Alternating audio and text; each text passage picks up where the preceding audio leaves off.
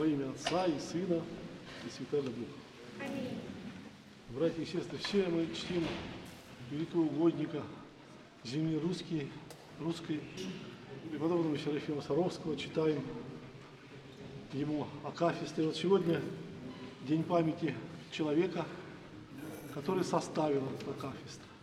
Это святитель Серафим Чичагов.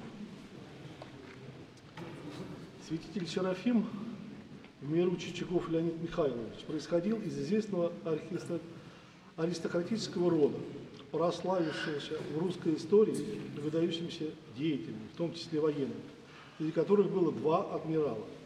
Леонид появился на свет 9 января 1856 года в городе Санкт-Петербург. Его отец Михаил Никифорович был полковником артиллерии и по понятным соображениям желал сыну аналогичной карьеры. Между тем, когда Леониду было всего 10 лет, отец умер, и все обязанности по содержанию и воспитанию сына и трех его братьев взяла на себя мать, Мария Николаевна. Через какое-то время, движимая желанием устройства военной карьеры для своих сыновей, она определила Леонида и двух его братьев в Пажеский корпус, известное в то время в России военно-воспитательное заведение. За год до окончания обучения Пажеском корпусе Леонид получил звание камер-пажа, а окончив его в возрасте 18 лет, поступил в артиллерийскую академию, после чего отправился на военную службу. В 1877 году он оказался на Балканах, где участвовал в кровопролитных русско-турецких боях на Шипкинском перевале, а также во взятии Телеша и Плена. Мужество и героизм, проявленные Леонидом на войны, были, были отмечены боевыми наградами. Промысел Божий уберег его от возможной смерти. По возвращении с фронта в мирный Петербург он находился под столь сильным впечатлением от пережитого на войне, что написал по этому поводу несколько книг о героизме русских солдат, о смысле жизни и о смерти. Кроме того, глубоко тронутый виденными им страданиями раненых бойцов, он приступил к изучению медицины, результатом чего явилось двухтомное сочинение «Медицинские беседы». В 1878 году Чичагов имел встречу со святым праведным Иоанном Кронштадтским, великим светильником земли русской. Тот разрешил ряд волновавших его жизненных вопросов и с тех пор стал его духовным наставником. 8 апреля 1879 года Леонид, будучи в возрасте 23 лет, лет связал себя брачным узом с Натальей Николаевной Докторовой, дочерью камергера.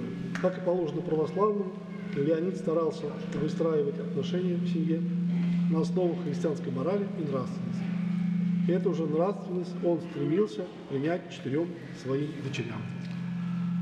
Нужно отметить, что последняя дочь дожила до перестройки, и после э, возобновления э, монастыря, Новодевичьего монастыря, вот она стала первой, вот, после такого вот 70-летнего перерыва, чуть больше, первой игуменей э, вот этого монастыря.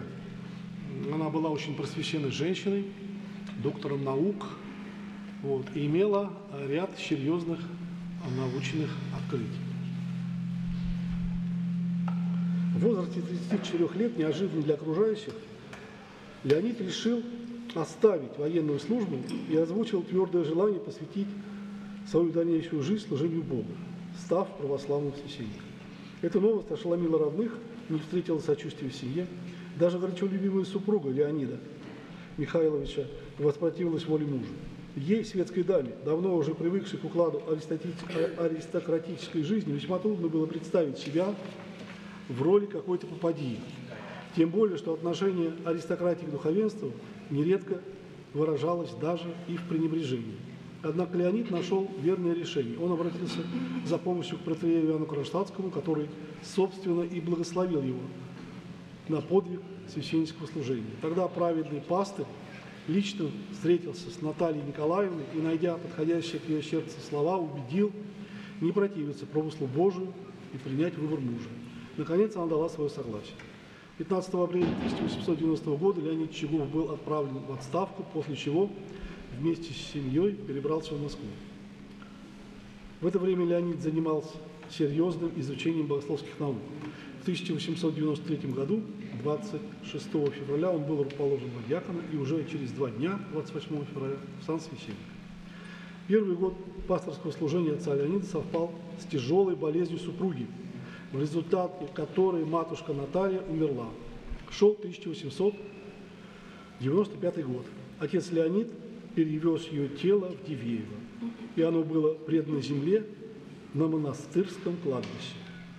Через три года после того, как батюшка овдовел, он принял монашество. Тогда же он получил новое имя Серафим в честь своего покровителя, великого святаго земли русской Серафима Саровского.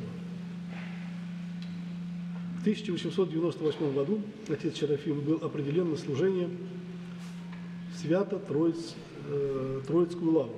Незадолго перед этим э, э, надо сказать, что его отношения с братьями обители э, складывались не лучшим образом. Недавно аристократ, представитель высшего общества, и к тому же не имевший серьезного монашеского опыта, вызывал у насельников, многие из которых имели простородное происхождение, недоверие и казался им еродным символом. Через год стараниями близких друзей удалось выхватить новое назначение. В результате отец Серафим перешел в Суздальскую Спаса Ефимию обитель.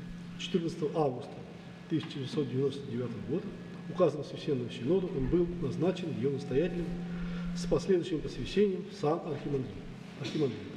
Здесь, помимо исполнения общих монастырских послушаний, поручения начальства, он занимался подготовкой документов, необходимых для канонизации Серафима Саровского.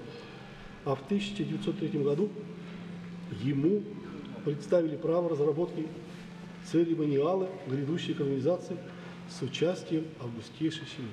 Надо сказать, что он справился с этой задачей безукоризненно. Торжественная церемония прошла без сбоев и происшествий. А, за время, э, за период, за 200 лет, было канонизовано всего 200, 10 э, святых.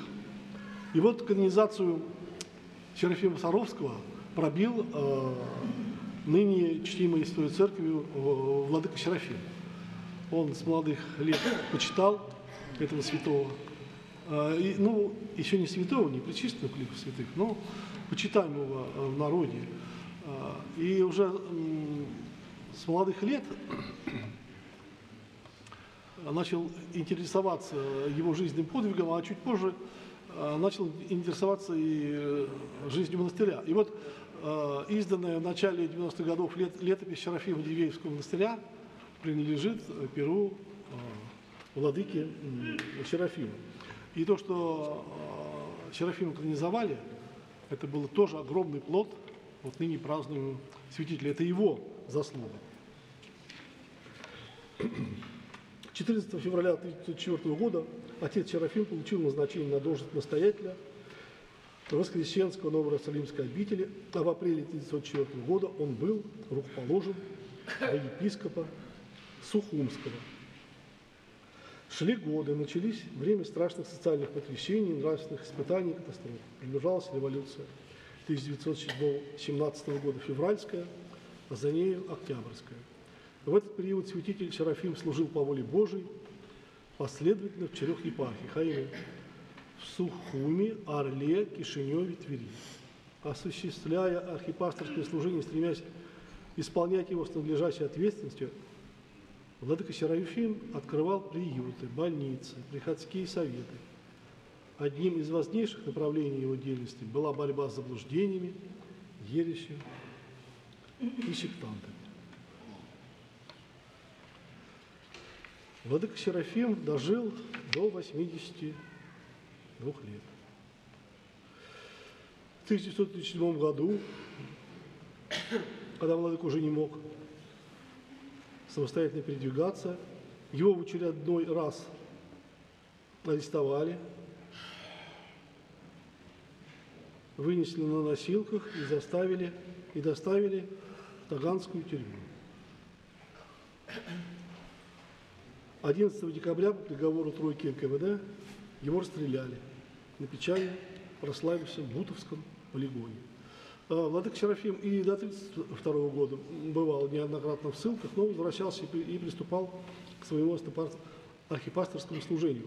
Но вот э, так как он окормлялся святого праведного Иоанна Кронштадтского, он предсказал день его смерти.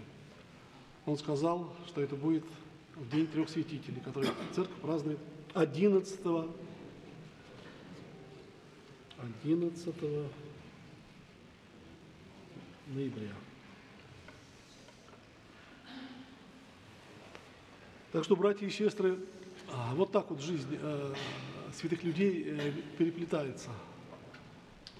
Тот, кто чтит какого-то святого, тот как-то проникается к ним сердцем и душой.